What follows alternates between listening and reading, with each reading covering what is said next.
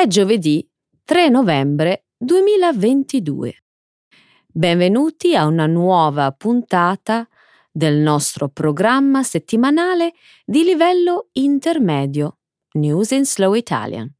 Ciao a tutti! Ciao Alessandro! Ciao Carmen! Ciao a tutti! Inizieremo la prima parte del nostro programma con alcune delle notizie più importanti di questa settimana. In primo luogo, commenteremo il ritorno al potere dell'ex primo ministro israeliano Benjamin Netanyahu. In seguito discuteremo della decisione della Russia di rientrare nell'accordo mediato dalle Nazioni Unite che consente l'esportazione di grano ucraino attraverso il Mar Nero.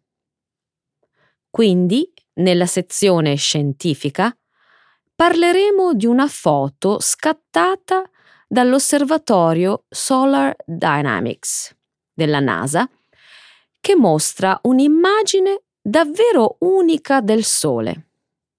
E infine parleremo del pioniere del rock and roll, Jerry Lee Lewis, morto venerdì scorso all'età di 87 anni. Grazie Carmen. Nella seconda parte del nostro programma Trending in Italy parleremo del centenario della Marcia su Roma, una manifestazione eversiva che diede inizio alla dittatura fascista di Benito Mussolini, prendendo in considerazione anche i recenti sviluppi politici in Italia. Parleremo infine dell'intervista rilasciata dal nuovo ministro delle infrastrutture e leader della Lega, Matteo Salvini, in cui sostiene che uno degli obiettivi del nuovo governo è la costruzione del ponte sullo stretto di Messina. Benissimo, Alessandro, iniziamo con la nostra prima notizia. Benjamin Netanyahu torna al potere con un nuovo governo di destra. Martedì l'alleanza di destra guidata da Benjamin Netanyahu, e il suo partito Likud ha vinto l'ultima elezione, la quinta in Israele in meno di quattro anni. La vittoria, ottenuta con un minimo vantaggio, gli dà la possibilità di tornare al potere come leader di uno dei governi probabilmente più di destra della storia israeliana. Il motivo dell'impennata di consensi per Netanyahu viene dal suo nuovo alleato, il partito sionista religioso di estrema destra sembra aver giocato un ruolo fondamentale nell'averlo portato al suo terzo mandato come primo ministro. Uno dei motivi dell'ascesa del partito è stato il piano Legge e Giustizia pubblicato a ottobre. In sostanza, ha reso le elezioni un referendum sull'idoneità di Netanyahu a governare. Netanyahu è sotto processo con l'accusa di corruzione ma il piano annullerebbe un crimine chiave nell'incriminazione di Netanyahu e garantirebbe una sostanziale immunità al primo ministro. Il piano renderebbe anche molto difficile per la Corte Suprema annullare certe leggi che sono considerate violazioni dei diritti fondamentali. Penso che le implicazioni della proposta vadano ben oltre Netanyahu. Sebbene ne sia il principale beneficiario, il piano mette sotto processo l'intero sistema giudiziario israeliano. e con esso la maggiore fonte di speranza per la democrazia in Israele. Si tratta di un'elezione cruciale e i segnali non sono buoni. Netanyahu è stato il primo populista autoritario del mondo. Pensa a cosa può venire fuori quando il fondamentalismo religioso si unisce con il populismo. Eh, Israele non ha nemmeno una costituzione per garantire protezioni, controlli ed equilibri. Ma cerchiamo di non drammatizzare troppo per ora. Molti analisti suggeriscono che il governo più di destra nella storia di Israele non durerà a lungo. Eh, beh, se decidono di attuare il piano, potrebbero anche durare per sempre. Per sempre è un concetto troppo lungo per un paese che è rimasto una democrazia per così tanto tempo, in un territorio abbastanza antidemocratico. Spero tu abbia ragione. So che molti israeliani si stanno già preparando per affrontare un nuovo ciclo elettorale. Succederà presto e il pendolo tornerà indietro. Succede sempre con le democrazie. La Russia accetta di rientrare nell'accordo che consente all'Ucraina di esportare grano. In seguito all'invasione dell'Ucraina a febbraio, la Marina russa ha imposto un blocco ai porti ucraini del Mar Nero. Il blocco ha intrappolato milioni di tonnellate di grano mais e olio di girasole destinati all'esportazione. A luglio la Turchia e le Nazioni Unite hanno negoziato un accordo che ha consentito la ripresa delle esportazioni di cibo attraverso i porti del Mar Nero.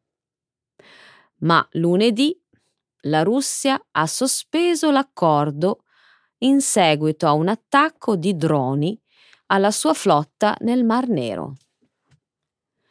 Gli Stati Uniti, l'Unione Europea e le organizzazioni internazionali che partecipano all'accordo hanno condannato la sospensione. La Russia è stata accusata di militarizzare le forniture alimentari e di aver causato una crisi alimentare globale. L'Ucraina è uno dei principali fornitori di cibo del programma alimentare mondiale. Gli altri membri del programma hanno deciso con determinazione di continuare le esportazioni senza la Russia. Nonostante la decisione di Mosca, martedì le navi mercantili hanno continuato a navigare con 354.500 tonnellate di grano. Dopo una significativa pressione da parte della comunità internazionale, mercoledì la Russia ha annunciato che sarebbe rientrata nell'accordo. Putin stava dunque minacciando di affondare navi piene di grano dirette verso parti del mondo colpite dalla carestia? La Russia ha cercato di costringere l'Ucraina a negoziare. Questo è stato solo un altro tentativo di ricattare il mondo, per spingerlo a intervenire e costringere l'Ucraina a fermare l'offensiva. Beh, sembra che Putin abbia sbagliato di nuovo i calcoli. Aveva notevolmente sottovalutato il presidente turco Erdogan. Erdogan aveva garantito l'accordo ed era determinato a continuare senza la Russia. Invece di forzare l'Ucraina, il mondo ha forzato Putin a riconsiderare. Perché? Non per eh, motivi compassionevoli, questo è certo. Vuole farci credere di avere a cuore le nazioni più povere del mondo. Ma dai, nessuno crederà mai alle sue lacrime di coccodrillo. La NASA ha fotografato un'immagine del Sole mentre sorride. Mercoledì scorso l'osservatorio Solar Dynamics della NASA ha pubblicato un'immagine del Sole che sorride. La foto è stata scattata alla luce ultravioletta e presentava tre macchie scure che sembrano proprio una faccia sorridente. Queste macchie scure sono conosciute come buchi coronali. Il vento solare fuoriesce più rapidamente da queste zone, rendendole più fresche e di conseguenza più scure. I buchi coronali, come quelli fotografati mercoledì scorso, spesso segnalano imminenti tempeste solari. Le tempeste solari sono eruzioni di massa ed energia dalla superficie solare. Lo Space Weather Center degli Stati Uniti ha emesso un avvertimento di tempesta geomagnetica minore. Le tempeste solari possono spesso portare a interruzioni di corrente, sospensioni nei segnali dei telefoni cellulari e reindirizzamento del traffico aereo lontano da entrambi i poli. Tuttavia, i media non hanno segnalato interruzioni significative. Francamente, quell'immagine del sole sorridente era un po' inquietante, soprattutto perché sappiamo tutti che le tempeste solari possono creare problemi sulla Terra. Se stai suggerendo che sembrava più un ghigno che un sorriso, non sei l'unico. allora sembrava anche a te? No, a me no ma come era prevedibile, molti sui social media hanno sfruttato l'opportunità per creare meme e alterazioni del sole sorridente. Fammi indovinare. La zucca di Halloween? Certo, ma questa non è la prima volta che la NASA pubblica l'immagine di un sole che assomiglia a una zucca che sugghigna. Ah sì? Mi stai spaventando, Carmen. Ma vai pure avanti. C'era un'altra immagine di un sole zucca dell'ottobre 2014, ma quella sembrava molto più minacciosa di quella di mercoledì scorso. Beh, Forse ora il sole ha cambiato idea e deciso che gli siamo più simpatici? Mm, non voglio che si arrabbi con noi. Buh! Il pioniere del rock and roll Jerry Lee Lewis è morto all'età di 87 anni. Il leggendario artista rock and roll Jerry Lee Lewis, è morto venerdì scorso nella sua casa a sud di Memphis, nel Tennessee. Aveva 87 anni. Il suo stile di esibizione incendiario era l'essenza della ribellione rock, mentre la sua voce e il suo martellante boogie woogie al pianoforte hanno contribuito a definire il suono del rock and roll con successi come Great Balls of Fire. Lewis era l'ultimo sopravvissuto di una generazione inclusi Elvis Presley, Chuck Berry e Little Richard. Per un breve periodo ha quasi sostituito Elvis come primo interprete del rock. Ma quando si è scoperto che si era sposato con una sua cugina tredicenne, mentre era ancora sposato con la sua precedente moglie, è stato inserito nella lista nera dalle stazioni radio e i suoi tour sono stati cancellati. Lewis si è reinventato come artista country negli anni 60. L'industria musicale alla fine lo aveva perdonato. Ha vinto tre Grammy e ha registrato con alcune delle più grandi star del settore. Nel 1986, insieme a Elvis, Chuck Berry e altri, ha fatto parte della classe inaugurale dei membri della Rock and Roll Hall of Fame. È triste pensare che anche lui se ne sia andato. Era davvero l'ultimo di quella generazione rivoluzionaria. Da allora è sopravvissuto a più generazioni. Già nel 1981 disse in un'intervista Tutti gli altri sono morti o scomparsi. Solo l'assassino va avanti. esatto, dimenticavo che il suo soprannome era The Killer. Anche se era il suo soprannome d'infanzia, si adatta all'immagine. Soprattutto quando ha scoperto che il pubblico lo adorava, quando prendeva a calci la panca del pianoforte e saliva in piedi sulla tastiera. Oppure quando suonava il piano con il piede il suo stile pianistico era sicuramente mm, non convenzionale. Non era solo il pianoforte, le sue canzoni erano quasi scandalose per gli standard di quel tempo, molto sensuali e provocatorie.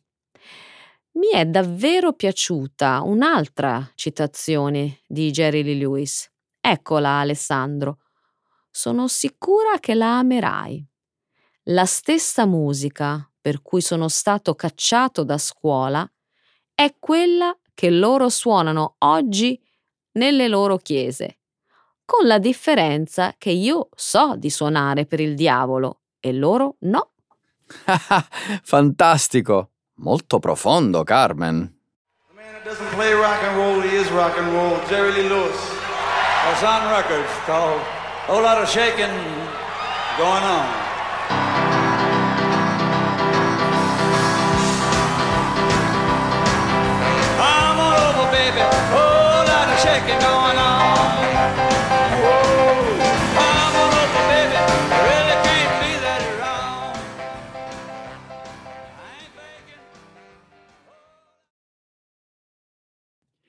Il centenario della marcia su Roma. Quest'anno, precisamente venerdì 28 ottobre, ricorre il centenario della marcia su Roma una manifestazione eversiva organizzata nel 1922 dal Partito Nazionale Fascista, con l'obiettivo di favorire l'ascesa di Benito Mussolini alla guida del governo in Italia. Questo evento segna l'inizio di uno dei periodi più bui della storia del nostro paese i cui mutamenti istituzionali portarono progressivamente al passaggio da un regime liberale a una brutale dittatura ventennale. Dopo una prima adunata a Napoli, in quel giorno di cent'anni fa, migliaia di militanti fascisti partirono da ogni parte dell'Italia per dirigersi verso la capitale, minacciando la presa di potere con la violenza. Non fu un vero colpo di Stato, bensì una mobilitazione a carattere intimidatorio di squadre d'azione paramilitari armate, volta ad esercitare pressione politica. Le minacce di provocare una sanguinosa insurrezione civile ebbero l'effetto desiderato. Benito Mussolini ottenne dall'allora re Vittorio Emanuele III l'incarico di formare un nuovo governo e due giorni più tardi le legioni fasciste entrarono trionfalmente a Roma senza incontrare alcuna opposizione militare. È un anniversario che sarebbe meglio dimenticare, Alessandro. Quello fu il primo atto della scellerata dittatura mussoliniana che portò alla guerra in Etiopia, all'infamia delle leggi razziali e alla tragica seconda guerra mondiale. Io invece credo che valga la pena riportare alla memoria quegli eventi. Dici?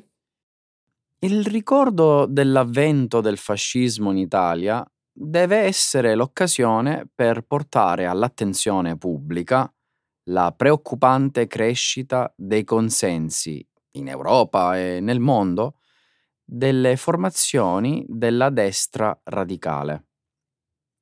Parliamo di partiti che portano avanti in modo eterogeneo retoriche apertamente populiste, sovraniste, euroscettiche, razziste e xenofobe e che addirittura non provano nemmeno a nascondere una certa simpatia per i regimi autoritari come fu un tempo quello di Mussolini.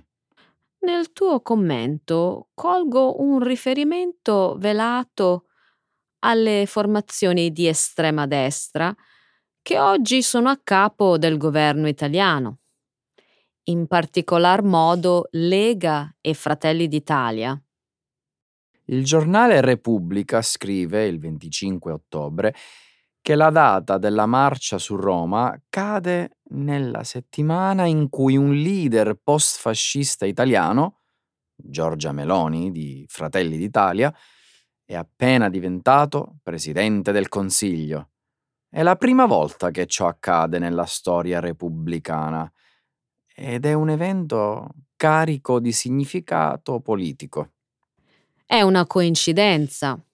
Tuttavia, non penso ci sia da preoccuparsi sul ritorno in Italia dell'autoritarismo. Sono d'accordo con te. Si tratta di un evento altamente improbabile. Hai sentito il discorso di insediamento di Meloni? Anche se in passato era stata molto ambigua, la Premier ha preso nettamente le distanze dal fascismo. È vero, però rimangono molte perplessità su come si muoverà la maggioranza di governo all'interno dell'Unione Europea. Sosterrà politiche comuni o farà da freno al processo di integrazione europea? Temo che tenderà ad appoggiare in modo opportunistico solo le iniziative che avranno un tornaconto economico favorevole per il nostro paese. Staremo a vedere. Matteo Salvini punta a costruire il ponte sullo stretto di Messina. La scorsa settimana il nuovo ministro delle infrastrutture e della mobilità sostenibili Matteo Salvini, è intervenuto durante la trasmissione televisiva Porta a Porta su Rai 1 per discutere del programma elettorale della coalizione di centro-destra che ha vinto le elezioni politiche di settembre. Ha parlato di molte cose, tra cui la costruzione del ponte sullo stretto di Messina, un'opera pubblica che da oltre un secolo è oggetto di accesi dibattiti e polemiche. Il ponte è un progetto futuribile che permetterebbe di collegare la costa della Sicilia a quella della Calabria e quindi al resto della penisola italiana. Nonostante siano stati spesi centinaia di migliaia di euro di fondi pubblici per realizzare studi di fattibilità e progetti di ingegneria civile, ancora oggi l'unico modo per arrivare in automobile in Sicilia è per mezzo dei traghetti. Il ponte, lungo oltre 3 chilometri, è rimasto un progetto sulla carta a causa degli immensi ostacoli legati a difficoltà tecniche e ai costi di realizzazione, stimati a oltre 6 miliardi di euro. Eppure i politici italiani non demordono.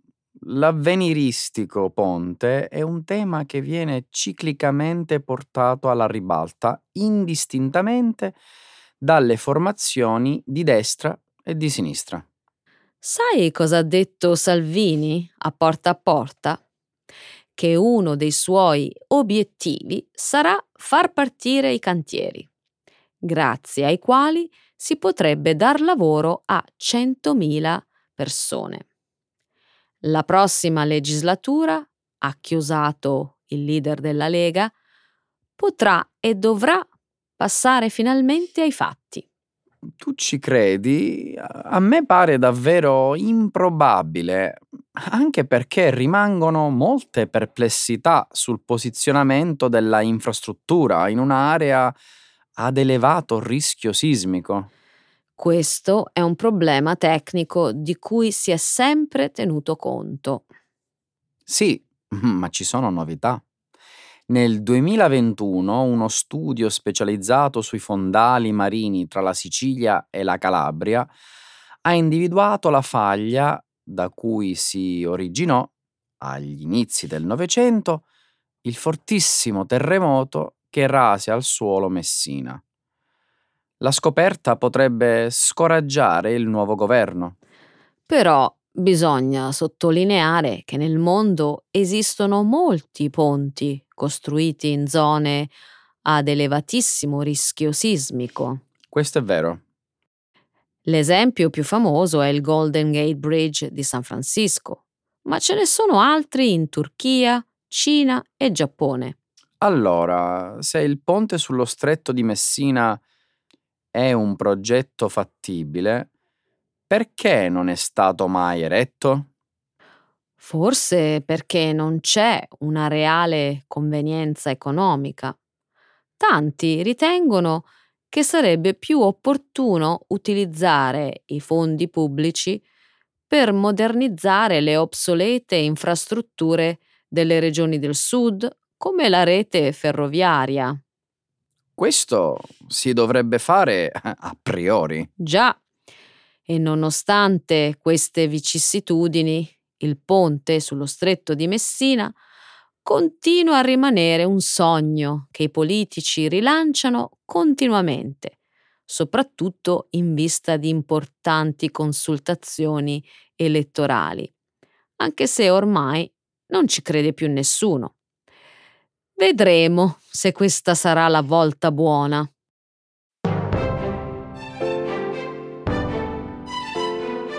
Allora Carmen, eccoci qua. Come va? Ma, insomma, sono stanco, però bene. Dai, ce la facciamo, è quasi venerdì. Eh sì, eh sì, dai, buon fine settimana. Alla prossima. Ciao.